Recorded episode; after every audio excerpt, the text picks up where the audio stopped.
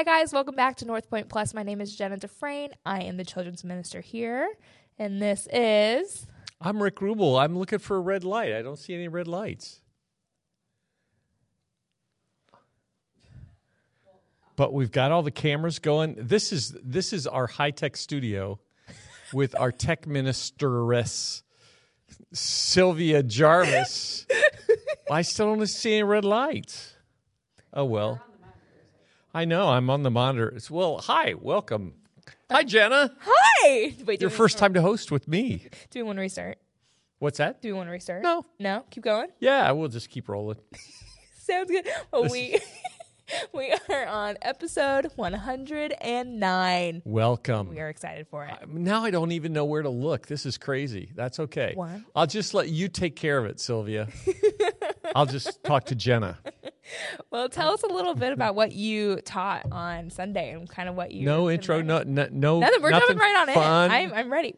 How are you? Yeah, I'm Are you fine. recovering from Sri Lanka? I am pretty well back to normal, and I, I shared this morning. Yeah. I bought a suit for the first time in 16 years Yeah. this weekend. Yeah. yeah. What made you buy the suit? I am doing my cousin's daughter's wedding this weekend in Charlevoix. Oh wow. So we're going up north and going to see some colors, hopefully.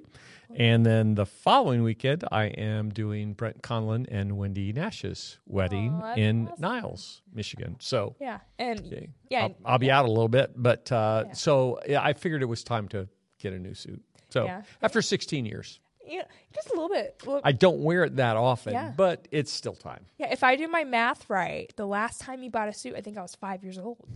Ha ha ha ha. Five years old. I think I'm really I bad at wasn't math five here. years old. You were not five years old. Actually, 16 years ago, I bought that suit for my oldest daughter's wedding. Oh. And I've worn it for every daughter's wedding since, and a lot of funerals and a lot of other weddings. So, anyway, okay, we can jump in now. Let's jump on it. So, what and where is Solomon's colonnade? Oh, this, uh, you want me to recap first? Yeah, let's recap. Um, so we are in this s- blueprint series where we're just talking about the church, and so uh, message Sunday was from Acts three and 4 and um, and it's a familiar passage um, for many who are real familiar with the church in the New Testament. Um, if you grew up in the church. Uh, there was a song that we used to sing as a kid that you always knew you were going to sing. Peter and John went to pray. If it started like this, Peter and John went to pray. They met a lame man on the way, and it keeps going. Uh, I won't sing the whole song. Y'all are laughing at me. That's okay. Sylvia, you never sang that song. No, We might Oh. need it down in kids ministry. It's a it's a thinking in my very active song uh, because you get to the chorus.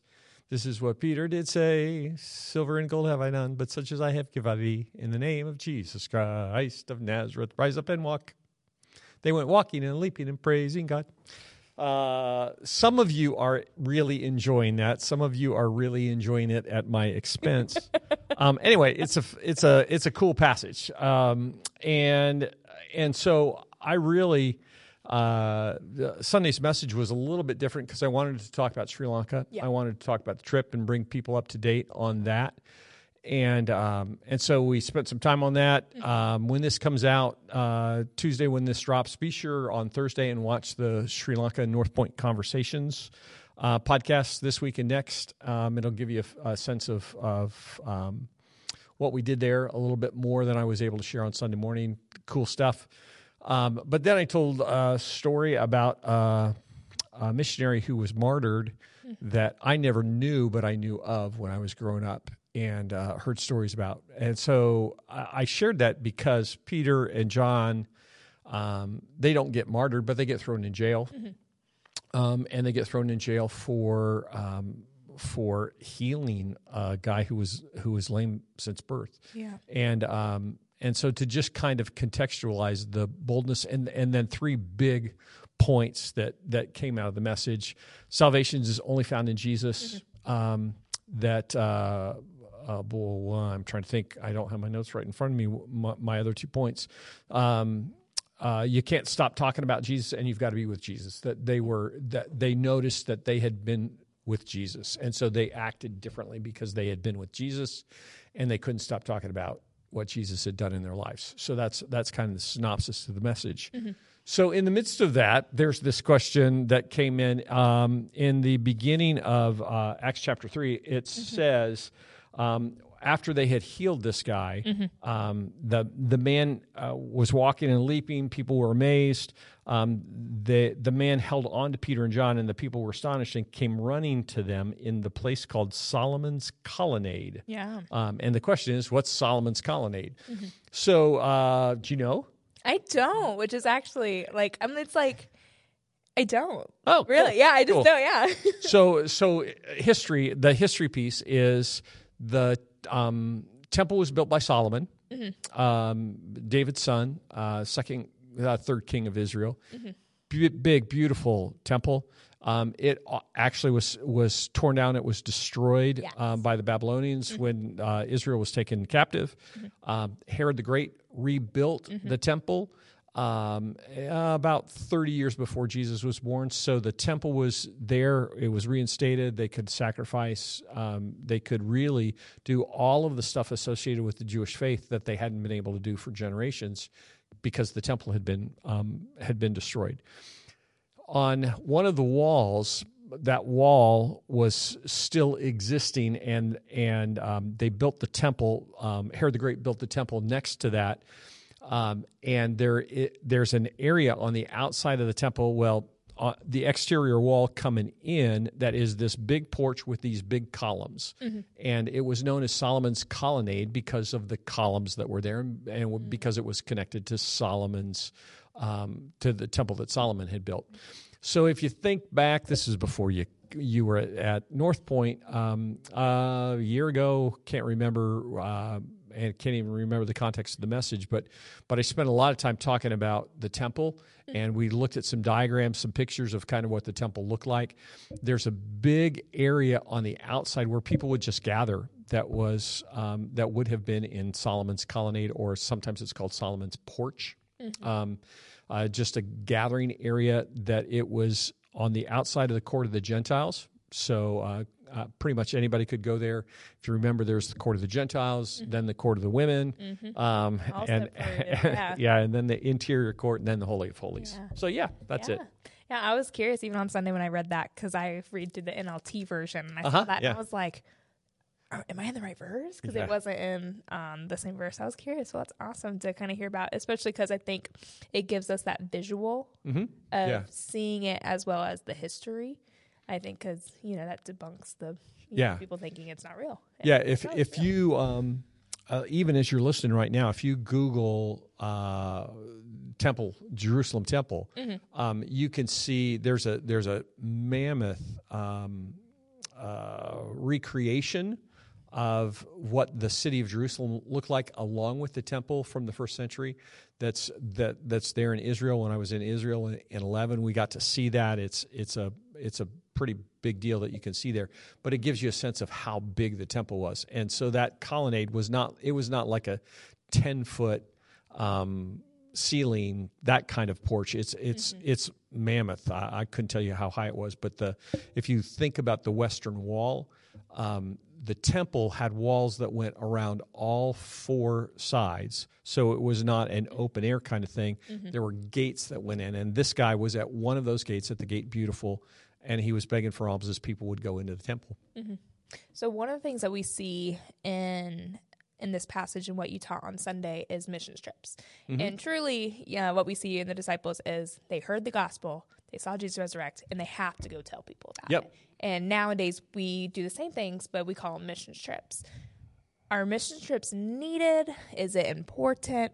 And are they worth it? Like, what's why do we do it? Yeah, I um, I spent a good time talking about trip to Sri Lanka. Um, a little bit of time teasing the trip that we're going to take to Kenya in um, in 2024, um, in July of 2024. Um, and oftentimes there are there are questions, conversations we have that where people say, wouldn't it just make a lot more sense to take the money that it would cost to mm-hmm. go on the trip, send that to the missionaries, and let them use that for their for uh, whatever reasons, uh, whatever purposes for ministry they can. And what typically happens to anybody who goes on a mission trip, that the benefit that comes to the missionaries um, is significant because, like for our team and the team from Kentucky, there are 14 people who are just really fired up about what uh, Laminda and Denise are doing in Sri Lanka. That have um, I, uh, Don uh, Don McKeel says it all the time. He left his heart mm. in um, in Sri Lanka. We care about the people that we met there. Care about what the what's going on with the church. Yeah. Um, care with all the churches that we met. That kind of thing. You can't you can't get that without going there. Mm-hmm. Um, it's uh, it's one thing to have limited Denise come here, and they'll be here next summer. It's not the same thing as going and seeing what God is doing in that particular culture. Um, and, but what typically happens is that a mission trip changes the way that you think. It changes your life. It it it changes the way that you see God working.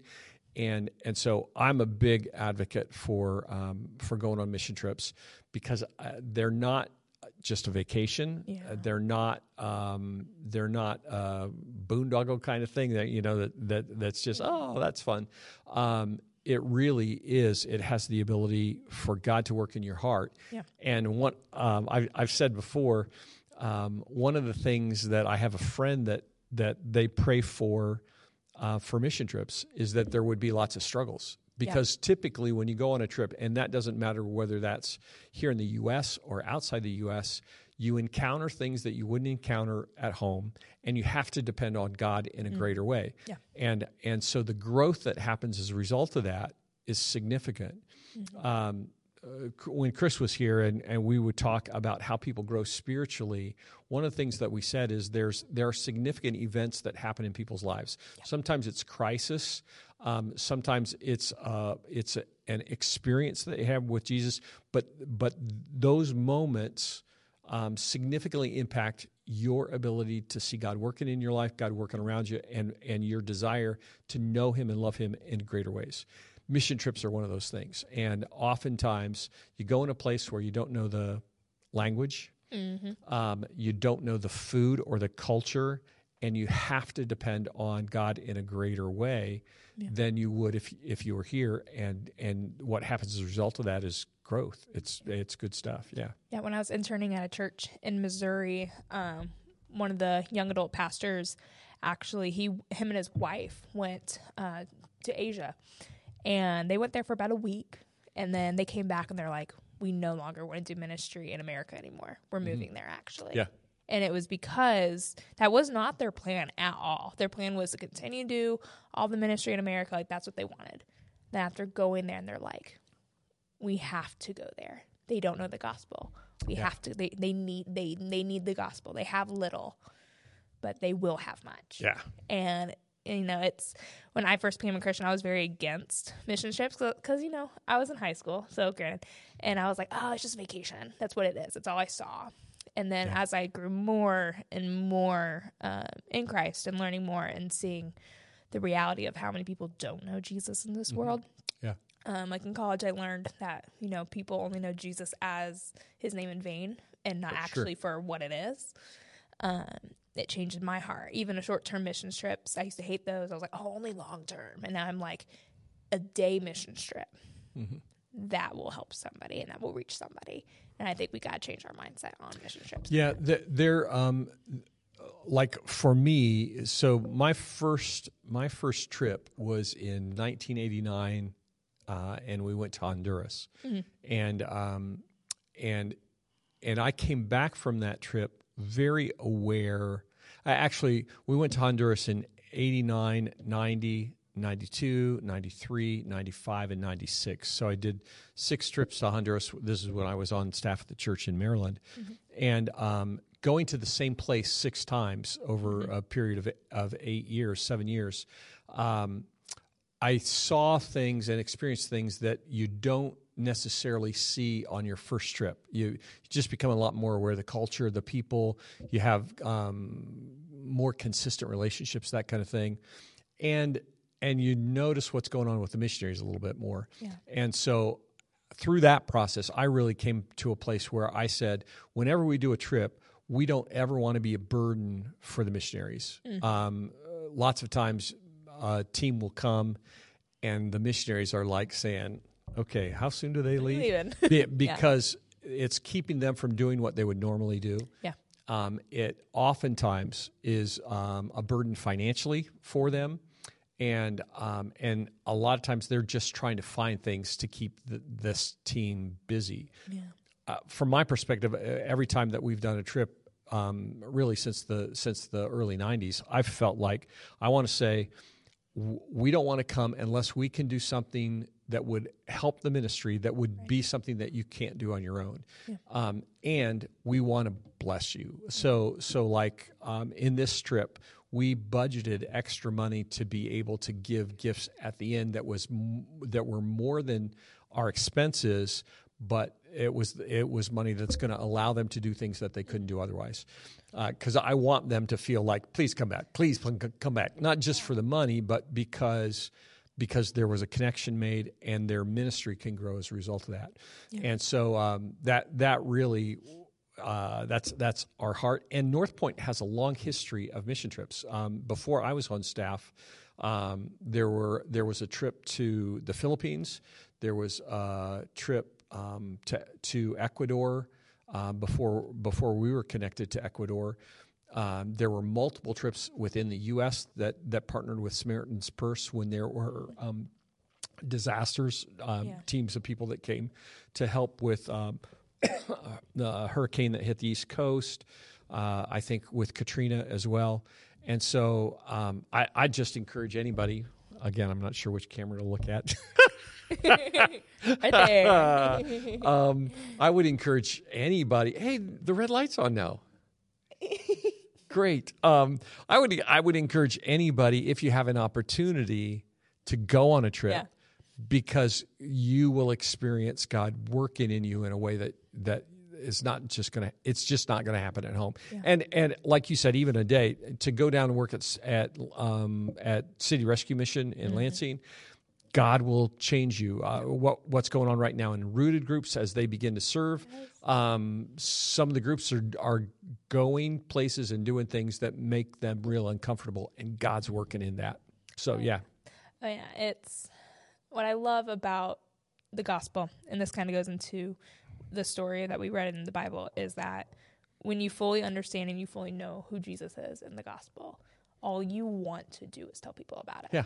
That's all you want. Most natural thing in the world. Right. Yep. And I think through missions, that's a way we are able to vocalize it in action and do it. Mm-hmm. Is to go out and tell. So one of the questions is uh, based off of the verse. It says, "Silver or gold I do not have, but what I do have, I give you. In the name of Jesus Christ of Nazareth, Nazareth, walk. What does it mean to give what we have? Yeah, I, I, I just wanted to talk about that a little bit because I didn't really end up with with um, the time that I wanted to spend on that. Mm-hmm. Oftentimes, um, we think about what we don't have, um, and that impacts um, how we think God might be able to use us. Mm-hmm. So Peter and John um, the the beggar, his most um, the need that he was most aware of was that he needed money. Well, he didn't really need money. He uh, his body needed to be healed, but he needed to know Jesus. Mm-hmm. And so um, they said, you know what, we can't help you with that with that need that you think you have, but we can help you with something a lot uh, more significant. Mm-hmm. I, what I want to just communicate to everybody who's listening is God has equipped you. He's given you gifts mm-hmm. um, that you can use to help people come to know Jesus. Um, it may not be to heal a lame man, mm-hmm. um, but it may be that you have the ability. I, I think I mentioned in the message that you have the ability to cook. And so um, you can minister to people through that gift of cooking in a way that draws people to Jesus.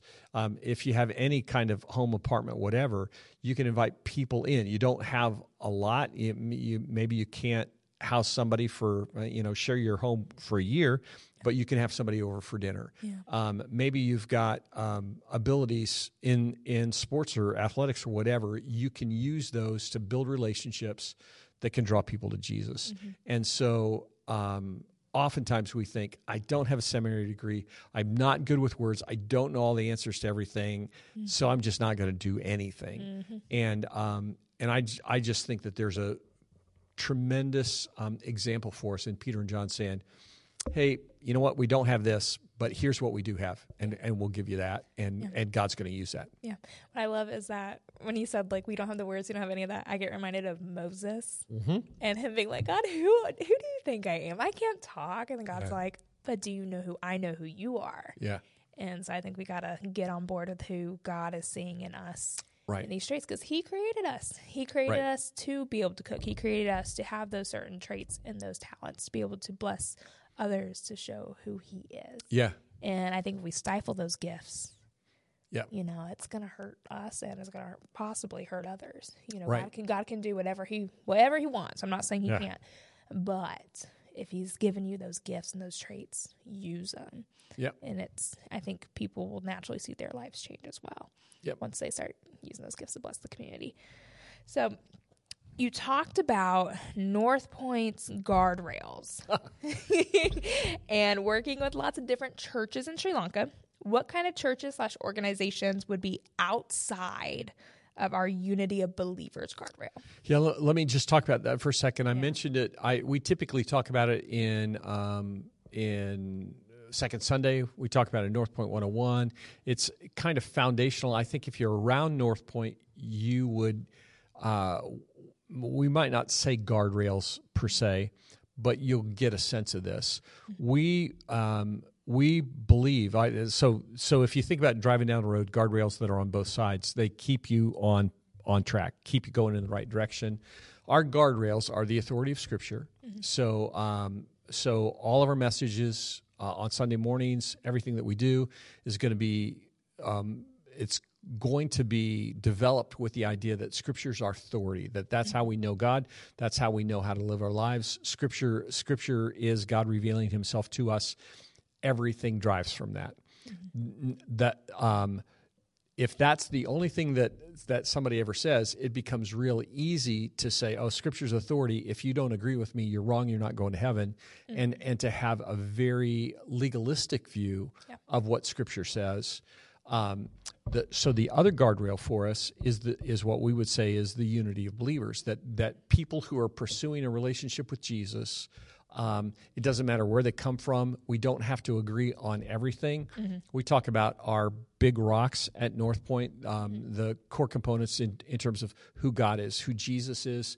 who the Holy Spirit is, mm-hmm. um, who man is. That mm-hmm. that that we're sinful. We can't do it on our own. What salvation's all about um, the authority of Scripture. Those are our big rocks.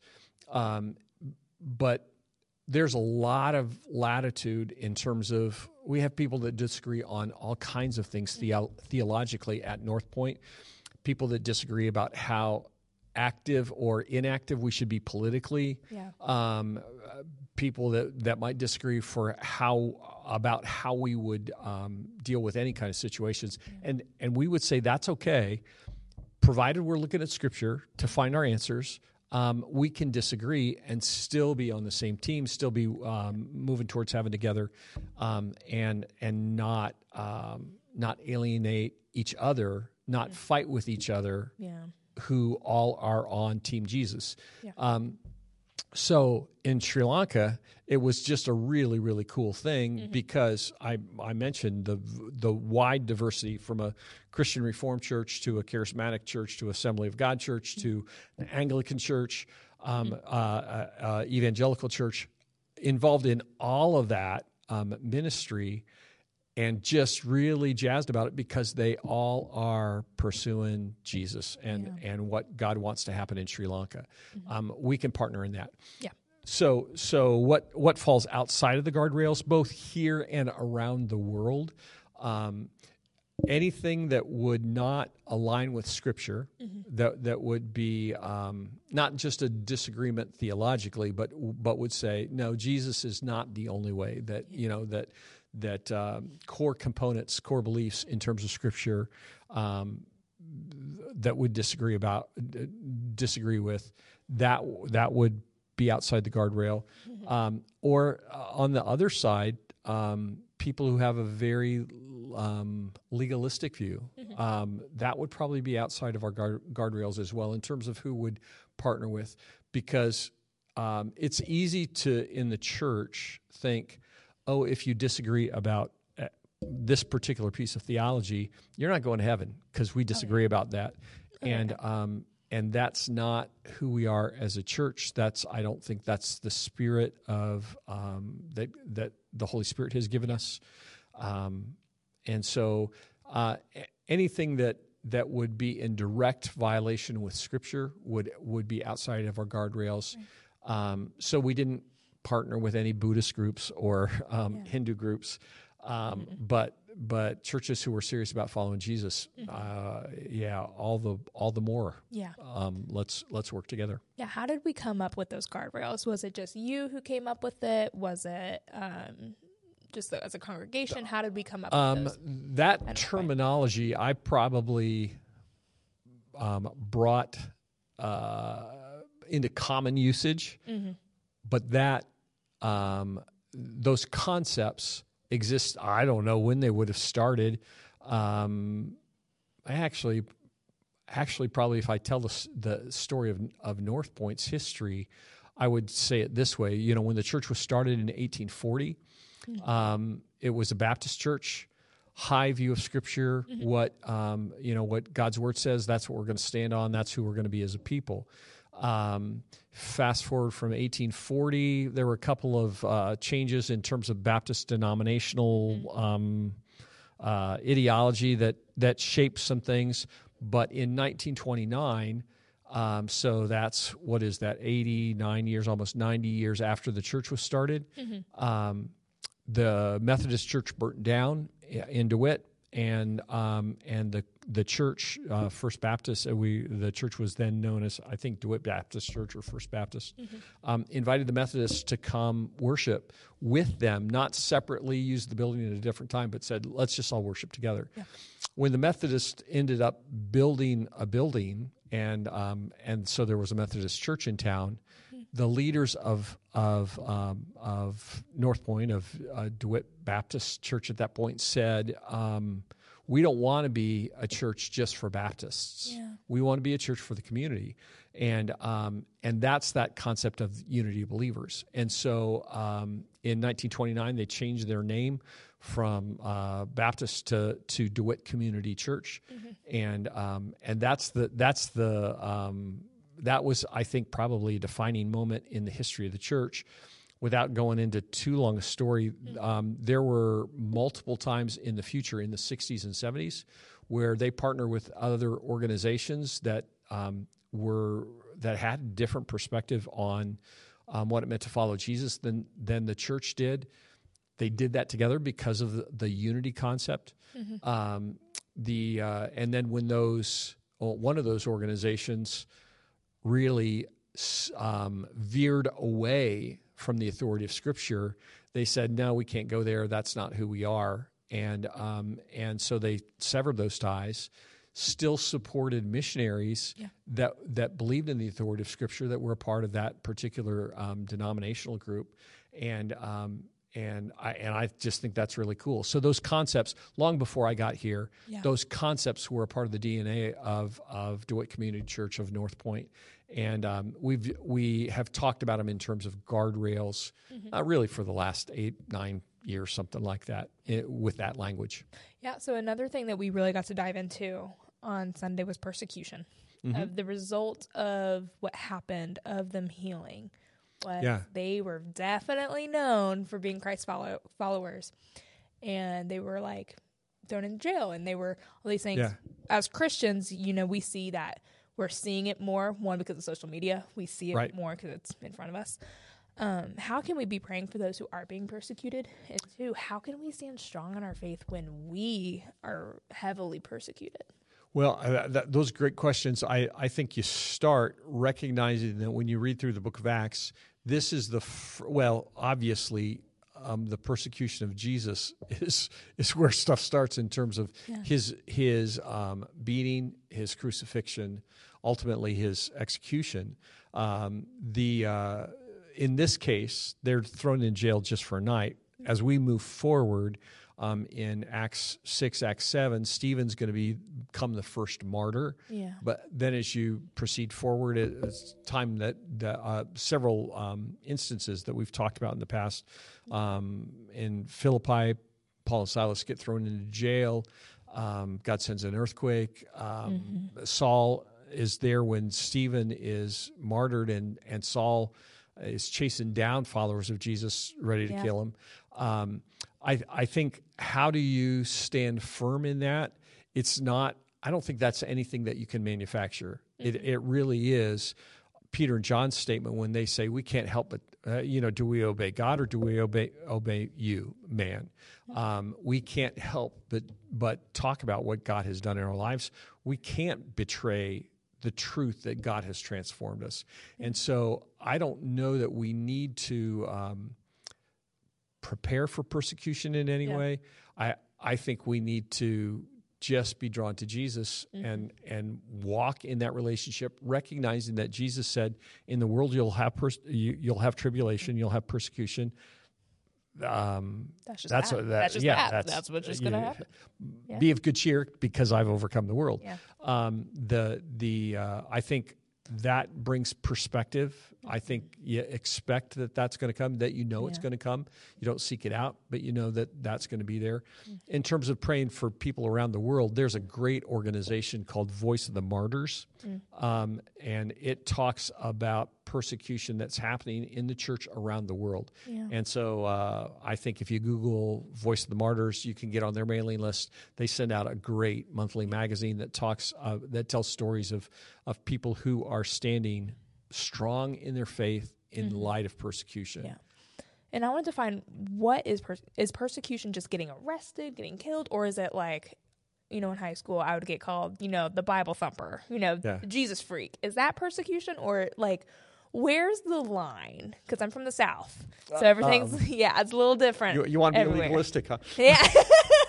um, I I think I think the uh, I think in the U.S. we uh, as followers of Jesus, have a pretty weak view of what persecution is. Mm-hmm. Um, you know, uh, we live in a culture right now where if anybody says, "Oh, um, I feel threatened by you," that's you know that's a red fl- a red flag kind of deal. In reality, I'm old, and so I keep thinking back to when I was a kid and hearing people say, "Sticks and stones may break my bones, but words will never hurt mm-hmm. me." Um, the the reality is there are followers of Jesus around the world who are being thrown in jail, who are being um, maimed, mm-hmm. who are being um, killed, executed yeah. because of their faith. Yeah. That's that's real persecution. Yeah. There are people who are losing their businesses beca- because they're followers of Jesus.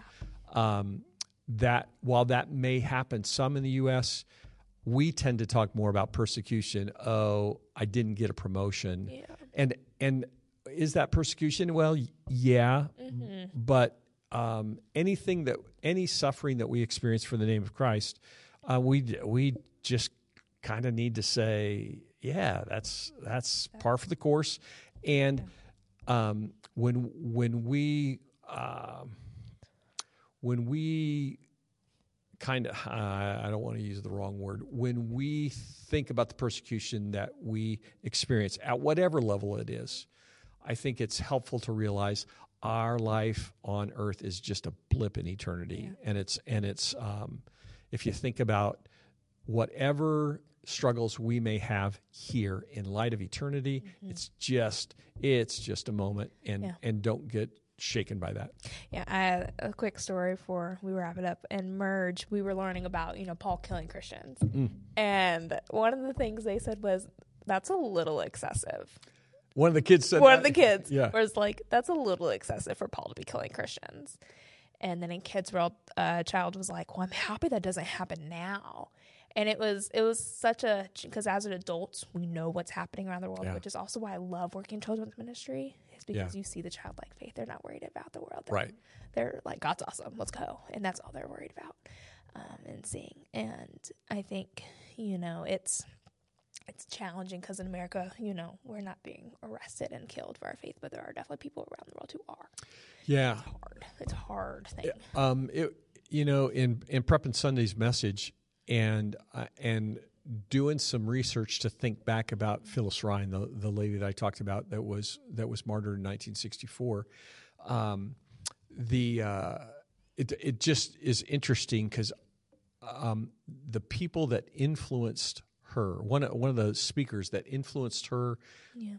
um, God used his conversation with her when she was a teenager to have her go to Africa mm-hmm. is a is a was a name that I know and that I remembered as a kid hearing him speak.